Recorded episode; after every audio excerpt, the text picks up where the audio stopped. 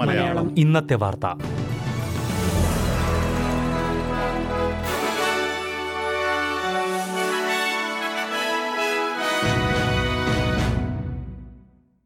നമസ്കാരം. S B S Malayalam ഇന്നത്തെ വാർത്തയിലേക്ക് സ്വാഗതം. ഇന്ന് രണ്ടായിരത്തി ഇരുപത്തി മൂന്ന് ജൂലൈ നാല് ചൊവ്വാഴ്ച വാർത്ത വായിക്കുന്നത് ഡെലിസ് ഫോൾ ഓസ്ട്രേലിയൻ റിസർവ് ബാങ്ക് പലിശ നിരക്ക് നാല് ദശാംശം ഒന്ന് പൂജ്യം ശതമാനത്തിൽ തുടരാൻ തീരുമാനിച്ചു. കൂടുതൽ വിലയിരുത്തലുകൾക്ക് ശേഷം അടുത്ത നടപടിയെടുക്കുമെന്ന് R B I governor Philip Lowe വ്യക്തമാക്കി. ഇന്ന് ചേർന്ന ആർ ബി ഐ യോഗത്തിൽ ബാങ്കിംഗ് പലിശ നിരക്ക് വർധനവ് താൽക്കാലികമായി മരവിപ്പിക്കാനുള്ള തീരുമാനത്തെ ഓസ്ട്രേലിയൻ ധനകാര്യമന്ത്രി കാറ്റി ഗലഹാർ സ്വാഗതം ചെയ്തു. കഴിഞ്ഞ മെയ് മാസം മുതൽ പന്ത്രണ്ട് പ്രാവശ്യമാണ് പലിശ നിരക്ക് ആർ ബി ഐ ഉയർത്തിയത്.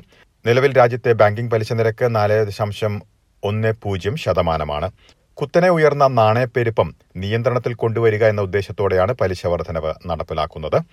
കഴിഞ്ഞ ഏതാനും മാസങ്ങളായി നാണയപ്പെരുപ്പം അല്പം നിയന്ത്രണത്തിലായിട്ടുണ്ടെന്നാണ് റിപ്പോർട്ടുകൾ. എന്നാൽ കൂടുതൽ മാറ്റം വേണമെന്നാണ് ആർ ബി ഐയുടെ നിലപാട്. ഈ മാസം വർധനവ് ഒഴിവാക്കിയത് വീട് വായ്പയുള്ളവർക്ക് ആശ്വാസമാകുമെന്ന് ധനകാര്യമന്ത്രി ചൂണ്ടിക്കാട്ടി. രാജ്യത്തിന്റെ സാമ്പത്തിക വളർച്ചയും നാണയപ്പെരുപ്പവും വിലയിരുത്തിയതിനു ശേഷം കൂടുതൽ വർധനവിന്റെ കാര്യം പരിഗണിക്കുമെന്ന് Reserve Bank governor Philip Lowe പറഞ്ഞു. അതേസമയം നാൽപ്പത് ശതമാനത്തിലധികം വരുമാനം ഒരു കുടുംബം വീട് വായ്പ അടയ്ക്കുന്നതിനായി ഉപയോഗിക്കേണ്ടി വരുമെന്ന് പുതിയ റിപ്പോർട്ട് പുറത്തുവന്നു. ഓസ്ട്രേലിയൻ നാഷണൽ യൂണിവേഴ്സിറ്റി പ്രസിദ്ധീകരിച്ച റിപ്പോർട്ടിലാണ് ഇക്കാര്യം പറയുന്നത്. ആദ്യ വീട് വാങ്ങിച്ചിട്ടുള്ളവരുടെ കാര്യം പരിശോധിച്ചപ്പോഴാണ് എ എൻ യു ഗവേഷകർ ഇക്കാര്യം വെളിപ്പെടുത്തുന്നത്.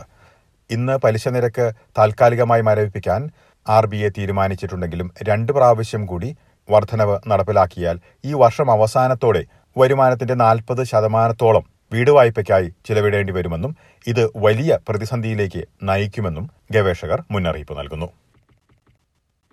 വീടുകൾ വാടകയ്ക്ക് കൊടുക്കുന്നവർ രണ്ടായിരത്തി ഇരുപത് ഇരുപത്തിയൊന്ന് കാലയളവിൽ ഉയർന്ന ലാഭമുണ്ടാക്കിയതായി ഓസ്ട്രേലിയൻ നികുതി വകുപ്പിന്റെ കണക്കുകൾ.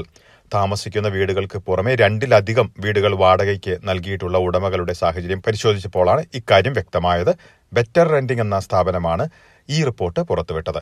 വീട് വാടകയ്ക്ക് നൽകിയ വീടുടമകൾ രണ്ടായിരത്തി ഇരുപത് ഇരുപത്തിയൊന്ന് കാലയളവിൽ ആകെ പത്ത് ബില്യൺ ഡോളറിന്റെ ലാഭം ഉണ്ടാക്കിയതായി Better Renting executive director Joel Dignam ചൂണ്ടിക്കാട്ടി. ഇന്തോനേഷ്യയിൽ നിന്നുള്ള യാത്രക്കാർക്ക് ഓസ്ട്രേലിയൻ വിസ നിബന്ധനകളിൽ ഇളവുകൾ നടപ്പിലാക്കുമെന്ന് പ്രധാനമന്ത്രി ആന്റണി അൽബനീസി പറഞ്ഞു. ഇന്തോനേഷ്യൻ പ്രസിഡന്റ് ജോക്കോ വിഡോഡോയുടെ ഓസ്ട്രേലിയൻ സന്ദർശനത്തോട് അനുബന്ധിച്ചാണ് ഈ പ്രഖ്യാപനം. ഓസ്ട്രേലിയ ഇന്തോനേഷ്യ ഉഭയകക്ഷി ബന്ധങ്ങൾ മെച്ചപ്പെടുത്തുന്നതിനാണ് നടപടി. ഇനി പ്രധാന നഗരങ്ങളിലെ നാളത്തെ കാലാവസ്ഥ കൂടി നോക്കാം. സിഡ്നിയിൽ തെളിഞ്ഞ കാലാവസ്ഥയ്ക്കുള്ള സാധ്യത പ്രതീക്ഷിക്കുന്ന കൂടിയ താപനില ഇരുപത്തിയൊന്ന് ഡിഗ്രി സെൽഷ്യസ്. മെൽബണിൽ ഭാഗികമായി മേഘാവൃതമായിരിക്കും. പ്രതീക്ഷിക്കുന്ന കൂടിയ താപനില പതിനഞ്ച് ഡിഗ്രി സെൽഷ്യസ്. ബ്രിസ്ബനിൽ നേരിയ മഴയ്ക്ക് സാധ്യത പ്രതീക്ഷിക്കുന്ന കൂടിയ താപനില ഇരുപത്തിനാല് ഡിഗ്രി സെൽഷ്യസ്. പെർത്തിൽ മഴയ്ക്ക് സാധ്യത പ്രതീക്ഷിക്കുന്ന കൂടിയ താപനില പതിനാറ് ഡിഗ്രി സെൽഷ്യസ്. എഡിലേഡിൽ നേരിയ മഴയ്ക്ക് സാധ്യത. പ്രതീക്ഷിക്കുന്ന കൂടിയ താപനില പതിനേഴ് ഡിഗ്രി സെൽഷ്യസ്. ഹോബാട്ടിൽ മേഘാവൃതമായിരിക്കും. പ്രതീക്ഷിക്കുന്ന കൂടിയ താപനില പതിനാല് ഡിഗ്രി സെൽഷ്യസ്.